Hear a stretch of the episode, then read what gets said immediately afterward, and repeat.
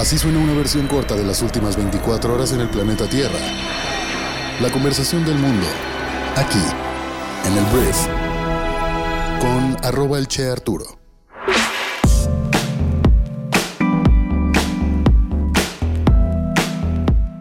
Muy buenos días, bienvenidas, bienvenidos a esto que es el brief para este viernes 12 de enero.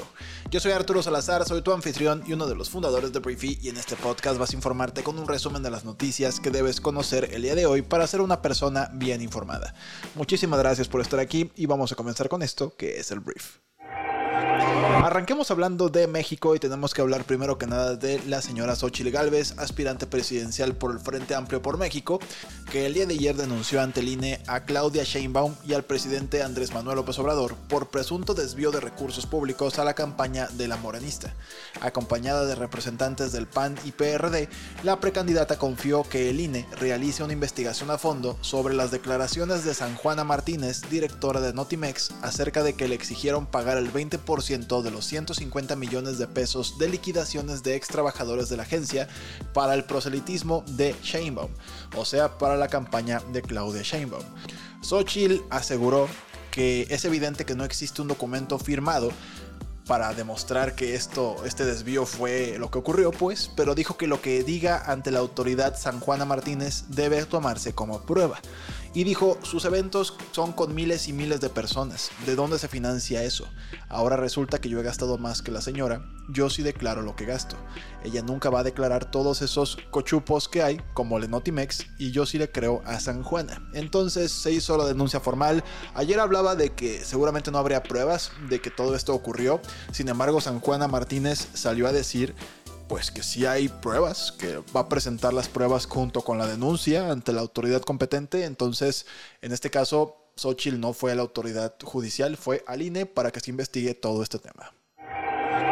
Hablemos ahora de algo que está ocurriendo en Coahuila, que está repercutiendo con el presidente de México y que pues está haciendo ahí un pequeño pleito. Mira, Marco Cortés, que es el presidente nacional del PAN, al parecer firmó con el gobernador Manolo Jiménez del PRI, que el gobernador Manolo Jiménez es el que acaba de entrar al gobierno de Coahuila, un, acuerdo para repartirse, además de alcaldías y secretarías, el Instituto de Transparencia, seis notarías y la ratificación de un magistrado, todo esto en el estado de Coahuila. Como que se publica este acuerdo en el que pues tal cual están aceptando que entre altos dirigentes dijeron, bueno, pues este es el acuerdo. Si ganamos en coalición en Coahuila, así nos vamos a repartir todos los puestos. Que uno podría pensar, bueno, no me sorprende, ¿sabes? No creo que sea lo ideal, pero la verdad es que los políticos decepcionan todos los días. O sea, el hecho de que me digas es que si van juntos, pues se tienen que repartir quién va a poner a qué puesto en este lugar, si es que ganaron la gubernatura, que fue el caso, no me sorprende. Ante este documento que el mismo Marco Cortés publicó, el presidente Andrés Manuel López Obrador le agradeció por revelar el pacto mafioso con el PRI en Coahuila. Y asimismo AMLO criticó que pues el acuerdo solo evidencia el reparto del botín.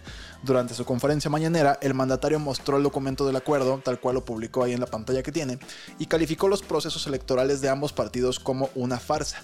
Asimismo, dijo con ironía que casi se reparten los baños públicos. Entonces, unas horas después, sale Marco Cortés a decirle al presidente de México de él ser el único mafioso. Señor presidente, el único mafioso aquí es usted, fue lo que le dijo Marco a AMLO en su cuenta de X.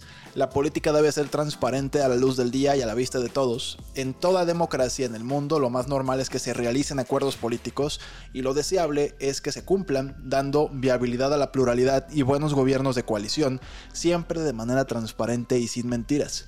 A diferencia de usted, prosiguió Marco Cortés, que miente todos los días y realiza acuerdos por debajo de la mesa, en el PAN sí podemos transparentar nuestros acuerdos con la gente y exigir su cumplimiento.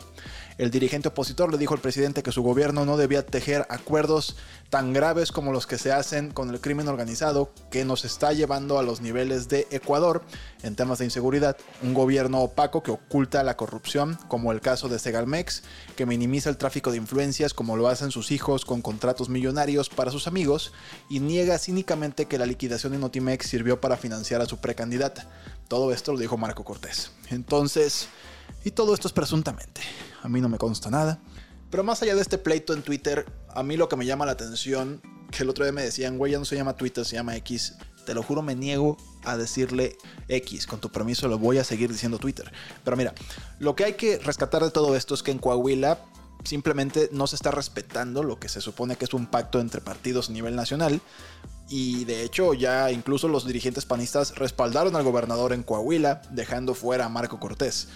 Xochitl Galvez también ya se desmarcó de la situación porque lo único que provoca esto es que no se vean unidos los partidos, ¿sabes? Es una crisis política en una precandidatura, una precampaña para lo que, pues según ellos, se van a jugar todas las canicas.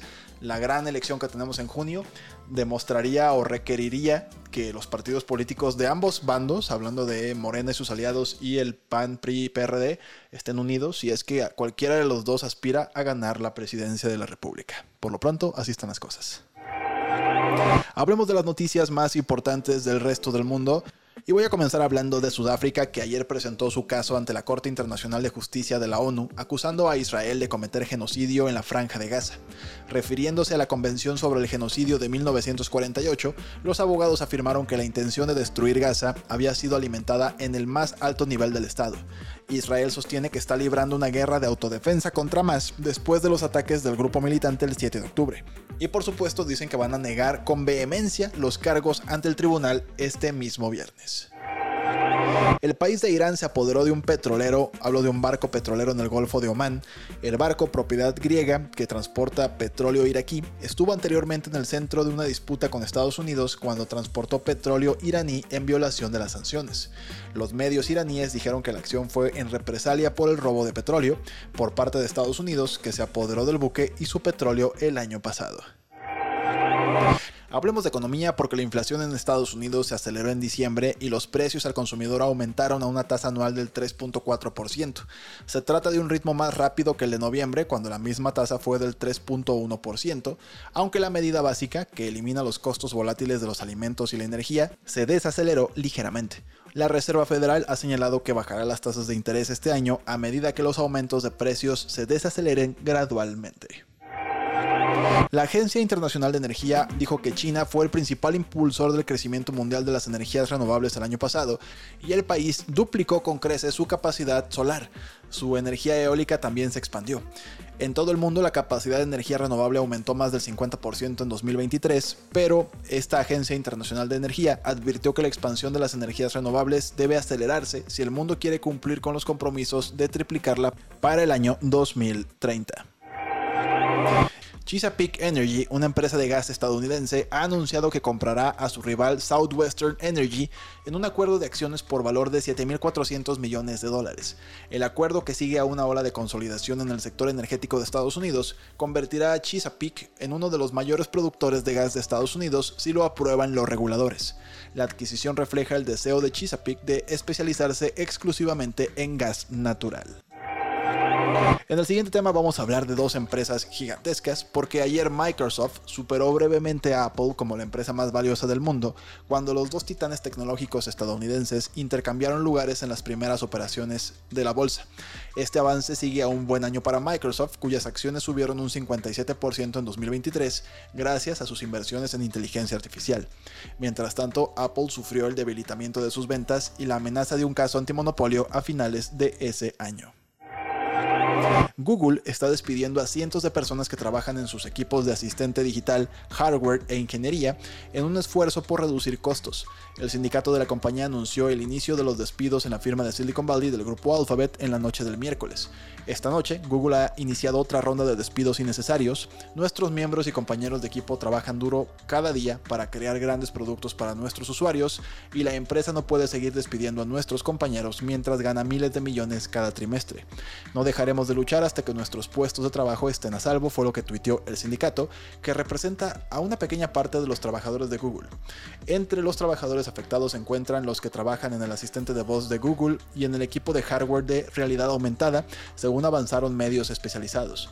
Los empleados de la organización central de ingeniería de la empresa también se han visto afectados por los recortes, según la empresa. Alphabet, el grupo de Google, tiene unos 182 mil trabajadores.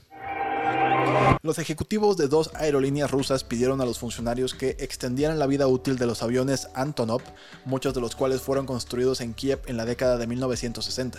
La empresa está luchando por mantener la capacidad sin repuestos para aviones construidos por fabricantes extranjeros que no están disponibles debido a las sanciones occidentales. Casi 100 aviones Antonov siguen en servicio en todo el país.